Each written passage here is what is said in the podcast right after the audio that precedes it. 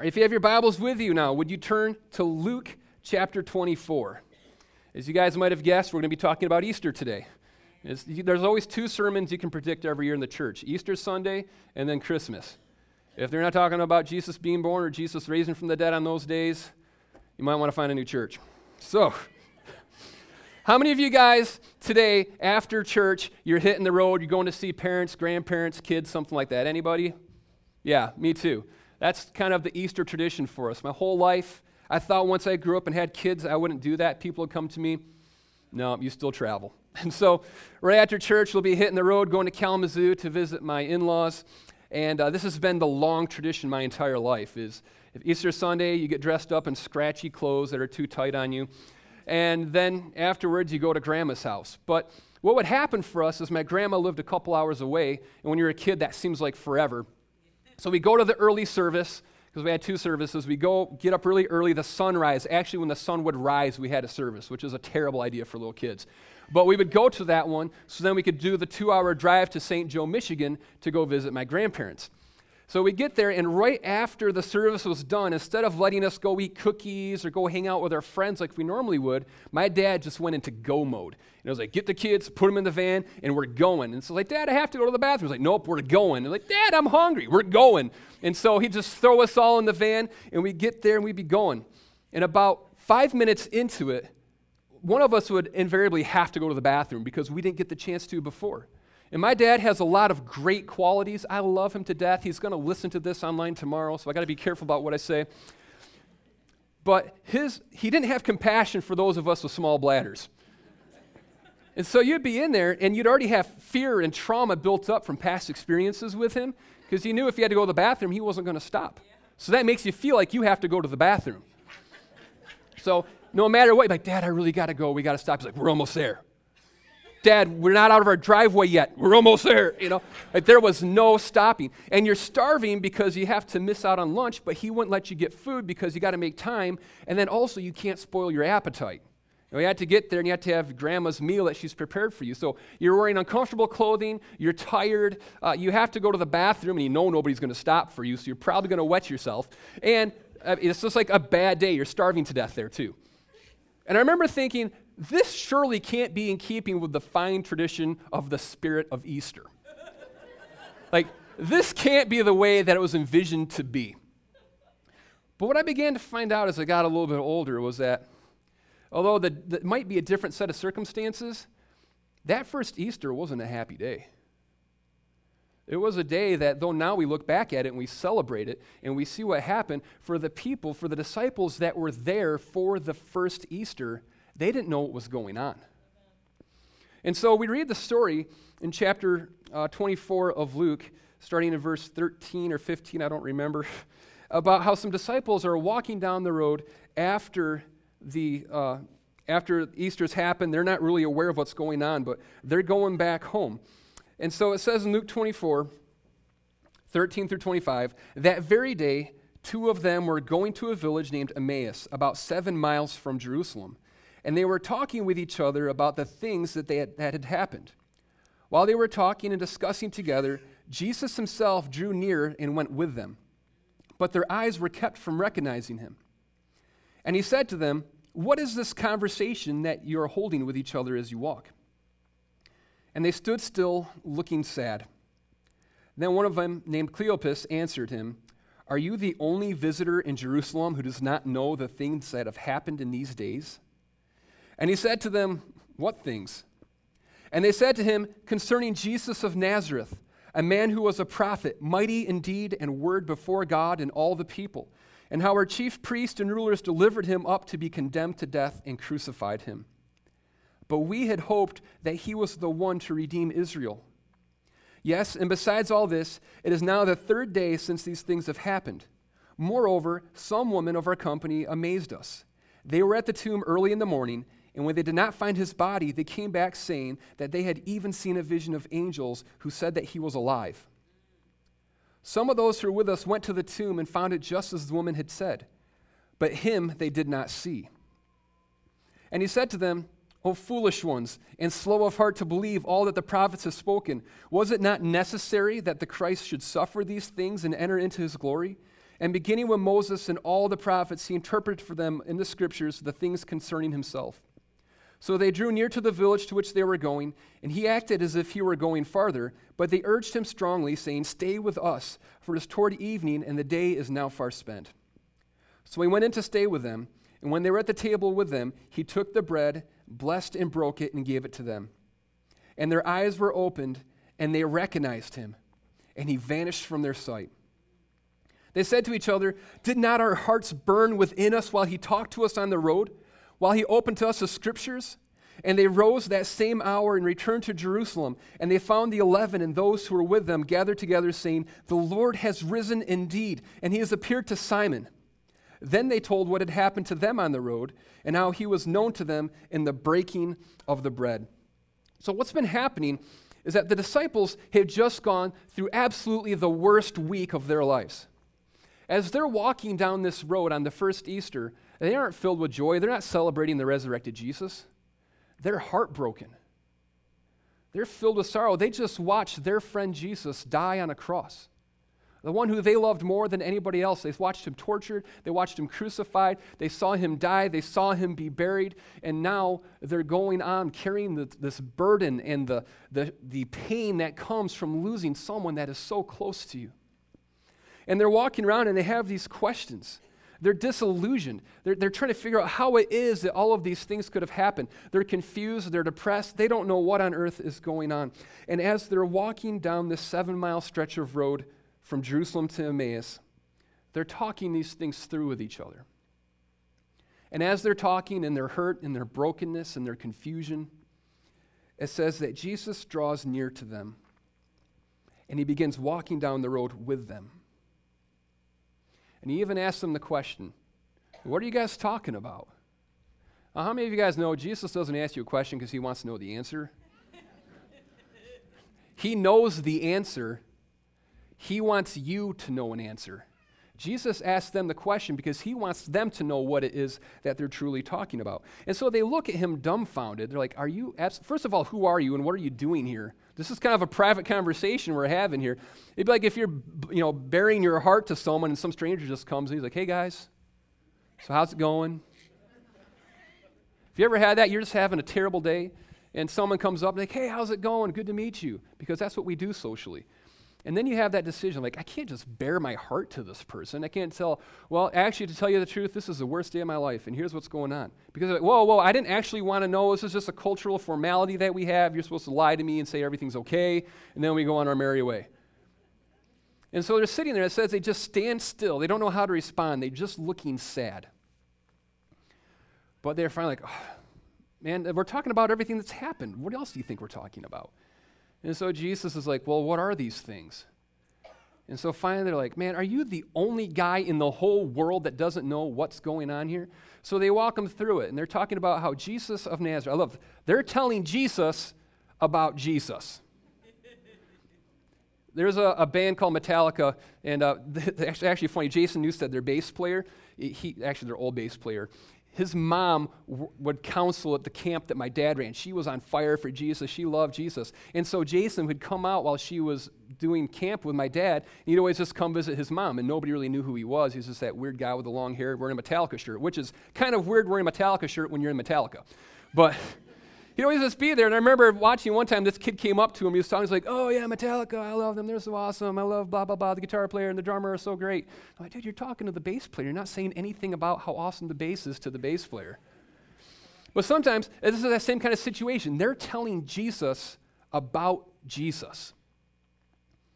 And they're telling Jesus, you know, we, we came into town about a week ago, it was, on Palm Sunday, and everybody's excited. They're like, Jesus, our Savior, the Redeemer, He's come. And people are throwing robes and palm branches down on the road. They're celebrating Him, they're worshiping Him. Things are going awesome. This is the best day of our life. And then shortly after that, He's arrested, He's betrayed by one of their own in their own group of disciples, He's put on trial, He's condemned to death. He's crucified on a cross. He dies and he's buried. And they say this thing that I think is so telling. They say, We had hoped that he was the one who would redeem Israel. They had hoped that Jesus was the Son of God.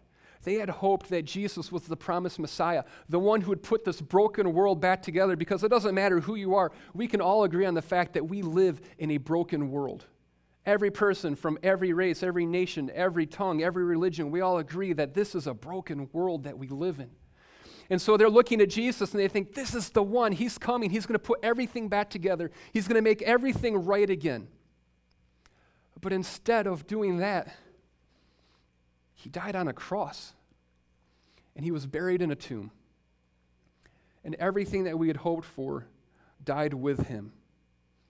And now, to make matters even stranger, they said this very morning, some of the women in our company, they came to us and they said that they went to the tomb to spice his body to prepare it for the long-term burial. And they came back saying that they had seen an angel who told them that Jesus was not there anymore, but that he was alive. And so they went to investigate it, but when they got to the tomb, they didn't find anybody there. They just found an empty tomb.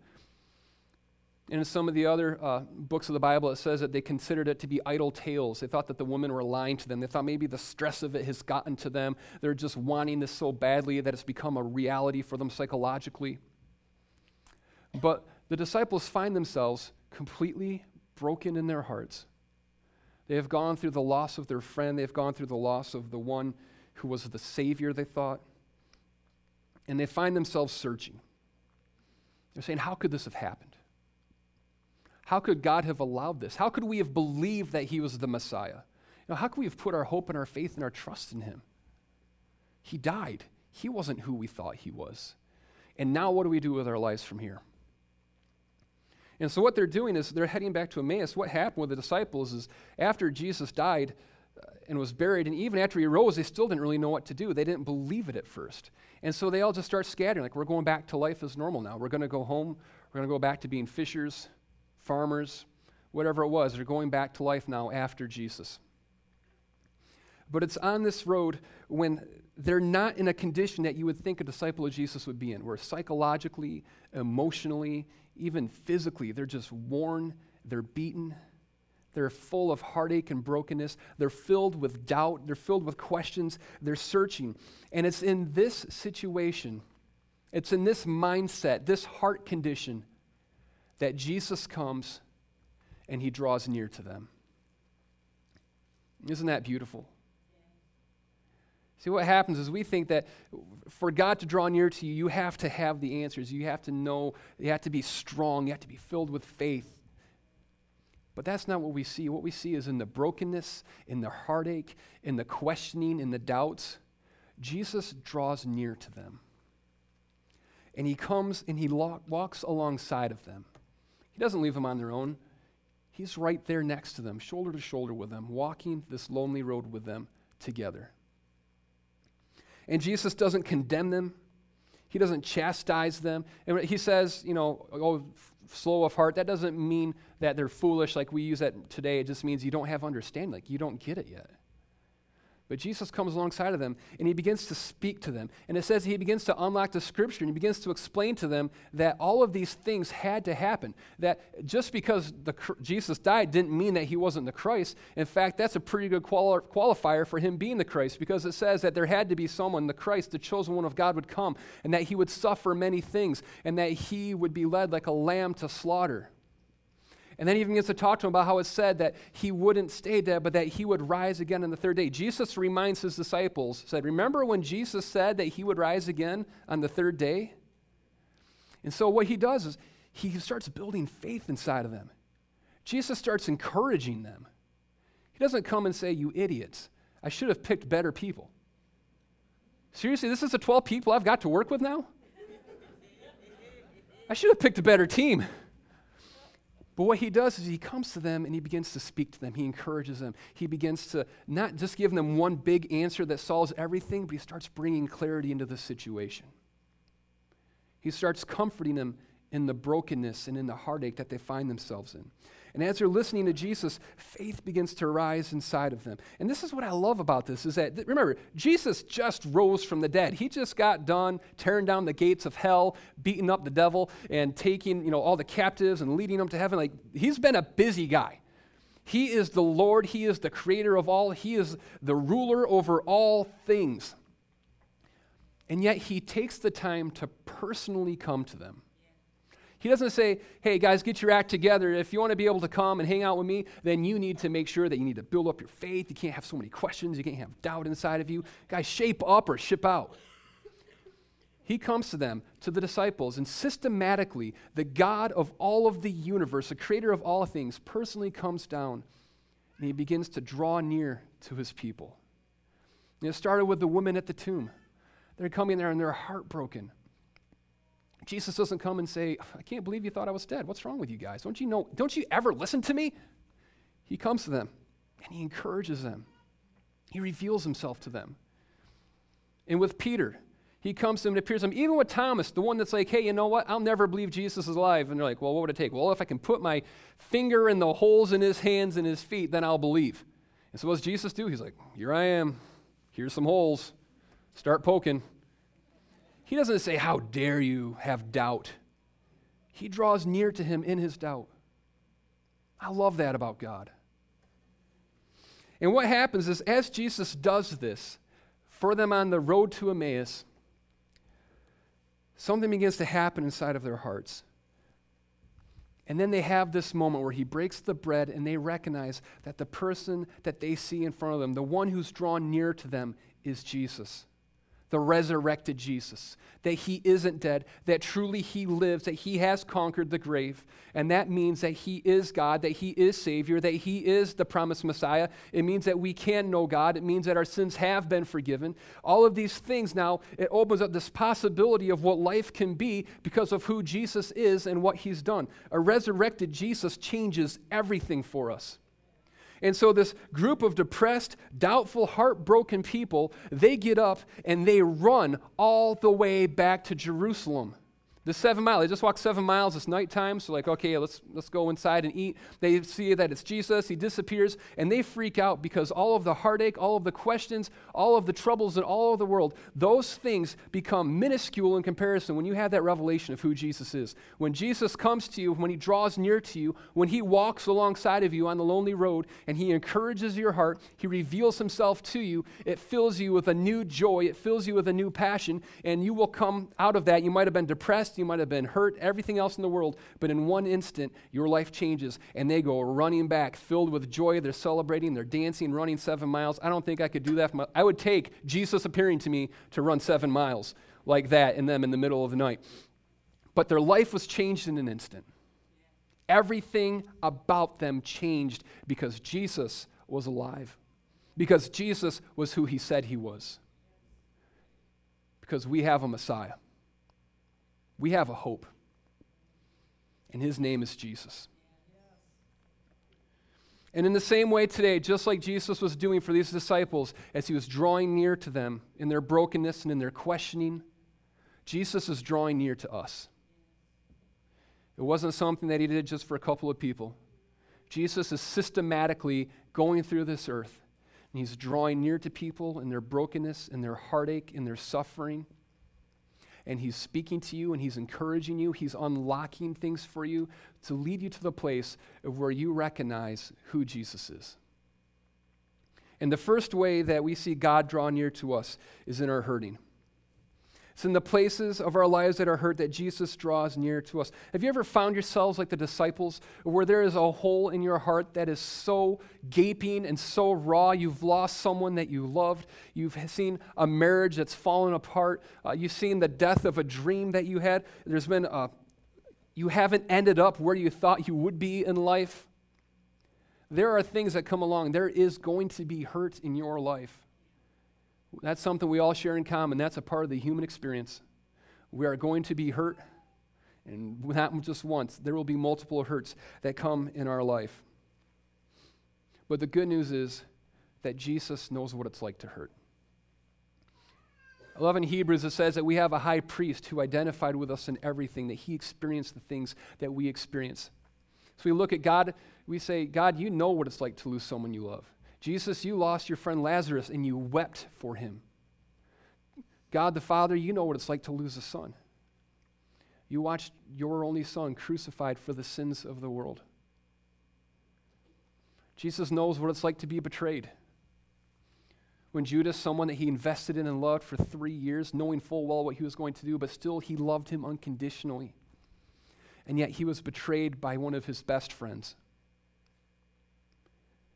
Jesus knows what it's like to be sick. He knows what it's like to see other people be sick. He knows what it's like to have failed expectations. He's gone through it all. He's identified with us in all of the heartache of our life. And He draws near to you. And let me tell you, I love having friends that come up and they say, Hey, I don't know what you're going through, but you know, I'm here for you. That's an encouragement to me. But when I come to someone and they've gone through what it is that I'm going through, that speaks to my heart a lot more that brings a lot more comfort because I can look at them and say, You went through this, but you emerged on the other side of it. And this is what Jesus does. He comes to you in your heartache, and He says, I know it hurts. I've been through it. And because I've been through it, I know what it is that you need to get through it. I've gone down this path before, and I know how to lead you through it. But not only is He the God who identifies with you and understands the hurt that we go through, but He's the one that takes the hurt away. He's the one who is the comforter. He is the one that has the ability to bring peace to your hearts. So that whatever hurt it is, whatever trial it is that you go through, Jesus is able to walk with you through it. He draws near to you, and He brings you the comfort and the peace that only He can bring to you. And number two, He draws near to us in our searching. We have this idea in our culture that questions are a weakness. That if you don't have the answer to something, that you need to hide that because we want to pretend like we know the answers for everything, right? Have you ever been in a conversation and someone's talking about something like, oh, yeah, mm hmm, yes. The third ion that's negatively charged. Yes. Oh, yeah. Okay. Yeah, obviously, I don't know what you're to think about that before. But you have no idea what they're talking about. But you're just like, oh, yeah, because you don't want to look like an idiot. Hey, can you tell me, first of all, what an ion is and what a charging is? Is that something I can do manually? Is that AC current, or how do we?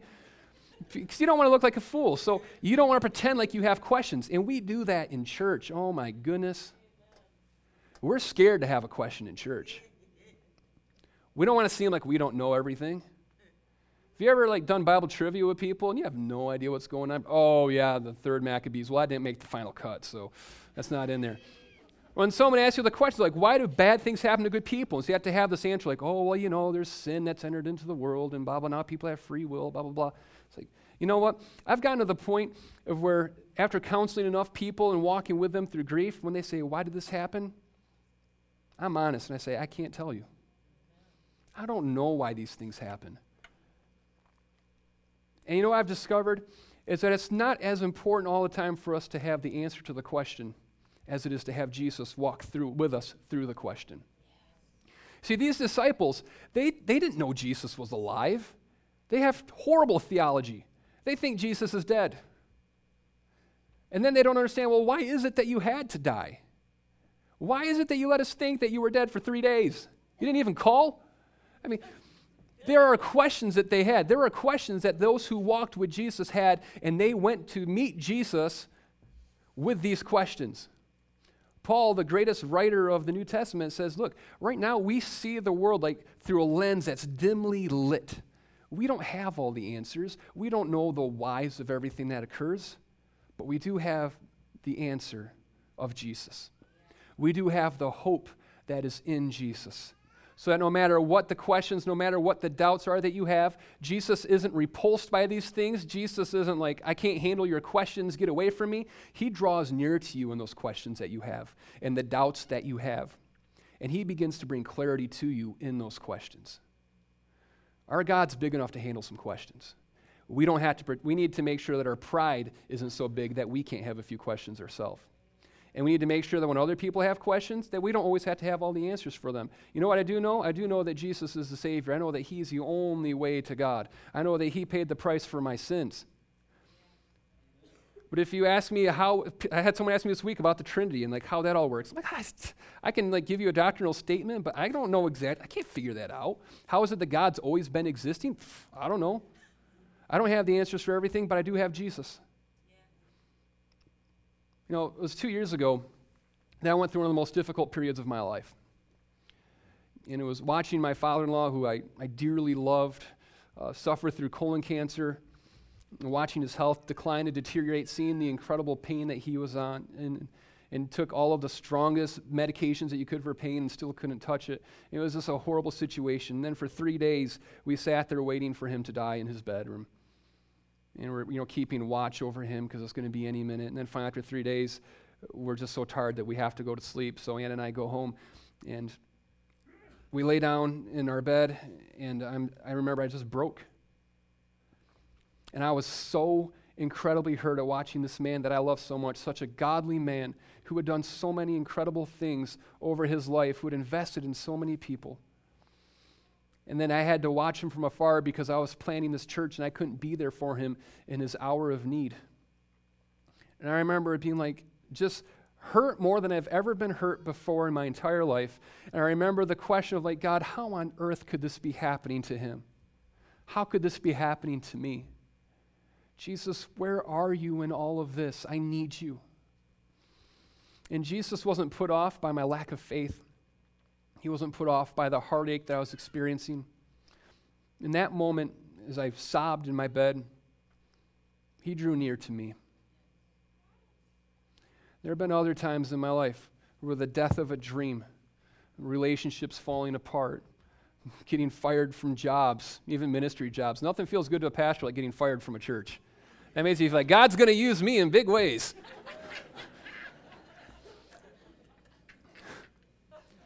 There's been moments of tears in my life, there's been moments of question, there's been moments of doubt. But in every one of those, I have experienced God's presence and His grace and His mercy and His love for me more than I've ever experienced them in the high times of my life. Because Jesus isn't pushed away in our brokenness, He draws near to us. And He walks with us down the lonely road. He comforts us, He brings healing to us, and He brings clarity. And He brings us a peace and the assurance that even though we might not understand everything that's going on, God loves me so much, and He's so good, and that I have the hope of a resurrected Savior. And then the third way that He draws near to us is in the burning in our hearts.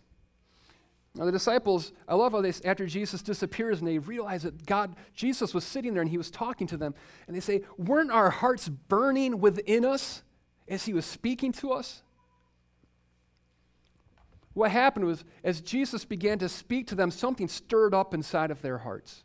It wasn't factually what they were learning about God and His plan for salvation and His plan for them. It was that something was stirring inside of their spirits that led them to the point of where they put their faith in Jesus and knew that they could trust Him and follow Him. And the same thing happened to me. I can remember that moment where after Jesus had been walking alongside of me down my road in life, I didn't realize that he was leading me home, but that's where he was taking me. And I remember that moment of where there was a fire that was burning inside of my heart. And what made me come to the point of where I recognized who Jesus was, and when I saw him for who he was for the first time, wasn't that I had this factual information that someone had presented to me. There wasn't a 10 point presentation that anyone gave me. It wasn't because I researched the historical Jesus and all of that stuff. It was because there was a fire that was burning in my heart that was ignited by the words that God was speaking to my spirit.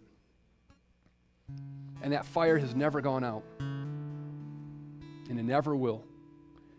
And for every one of us, that's how it happened. It wasn't because some pastor got up there in a suit and a tie on Easter and they told you about Jesus. It was because God lit a fire inside of your heart. There's nothing that I can say that would ever convince you that God truly does love you. There's nothing I could ever say that would convince you that God is with you in the midst of your brokenness. He's with you in the midst of your questions. There's nothing I can say that would convince you that Jesus did rise from the dead and that now, because of that, we have the hope of resurrection ourselves. We have the hope of eternal life that's found in Jesus. What happens is, as you hear me say these things, God begins to light a fire inside of your heart. And when you respond to that fire that God has placed inside of your heart, what happens is you go from being the hurt, the broken, the lost, the poor, the abused, the confused, the depressed that are walking down the lonely road to being those that are filled with joy, that are filled with purpose. You're filled with the new life that God alone can give you. You come to the point of where you say, Jesus, I don't know where you're taking me, but I'm following you. Jesus, I don't have all the answers. I don't understand everything I read in the Bible. I don't know how someone could live inside of a whale for three days. I don't understand that. But you spoke to me. So I'm following you. And I can put my trust in you. And I can put my hope in you. So what happened to me was I remember that day where God lit that fire in my heart, and I saw that God wasn't just drawing near to me in my brokenness and in my questioning. He wasn't just drawing near to me in the burning in my heart, but He had been drawing near to me my entire life. Before I was ever born, He had drawn near to me in the cross. Because when sin entered the world and destroyed the good, perfect world God had created, and it caused us to have a separation between us and God our Father, God wasn't willing to live with that. He loved us so much that He came up with a plan. God the Father, God the Son, God the Holy Spirit, they said, let's do something about this. We can't live with our people so far away from us. And so they came up with the plan of salvation that Jesus would come, He would take on human flesh, that He would live amongst us, that He would teach us about the kingdom of God, that He would go to the cross, that He would bear our sins, that he would die on the cross to pay the full price for all of our sins and remove all of the guilt, all of the shame, everything that separated us from God. He would remove that all from us so that now we could be reconciled to our Father. And you know what gets me the most about all of this? As I was going through, and every year I read about the sacrifice that Jesus made on the cross. I know he, he bore my sins so that now I am sinless. But the hardest part for me in the whole story is when I read about Jesus is on the cross and he says, My God, my God, why have you forsaken me? Because the hardest part of going to the cross wasn't the pain that he endured, it wasn't the beatings, it wasn't the betrayal by his friends, as terrible as all of those things were. The hardest part of the cross for Jesus was that moment where he took on all of our sins, removed them from all of us, and in doing so, he separated himself from God the Father. For the first time, he didn't know what it was like to have the intimacy with God the Father and the Holy Spirit. For the first time, he knew what it was like to be truly human, separated from God.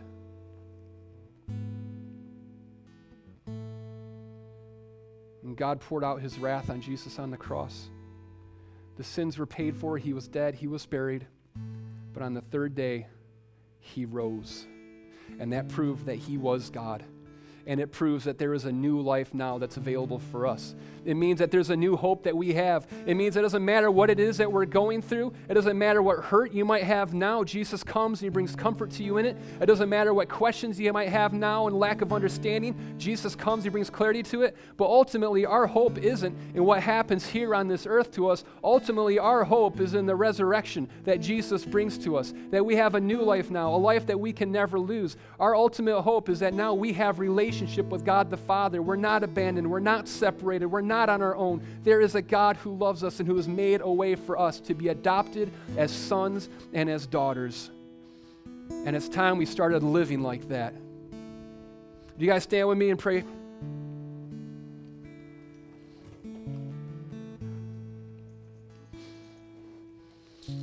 Father, thank you so much for the cross. And thank you so much for the empty grave. And this morning, if Jesus has been speaking to you, as we've been singing our worship songs and we've been listening to the teaching about what this all means, if God has been speaking to you, if there's been a fire that's been burning inside of your heart, then this morning I would encourage you to respond to that. It doesn't matter if you've never made a decision to follow Jesus. It doesn't matter if you've been following him for 50 years. We all come to those places of where we've been on the lonely road, or where we need something new, something fresh from God, where we need new life. If that's you this morning, would you be so bold as to raise your hand? Say, Yes, God, you're burning like a fire inside of my heart. I believe in you. I believe that you are the way. Thank you for the forgiveness that you brought for me. Thank you for the new life that is in me. I want to be a son. I want to be a daughter. I want to live my life relationally connected to you. Thank you so much. Let's pray this together, church. Jesus, thank you for your love. Thank you for coming to me in my brokenness.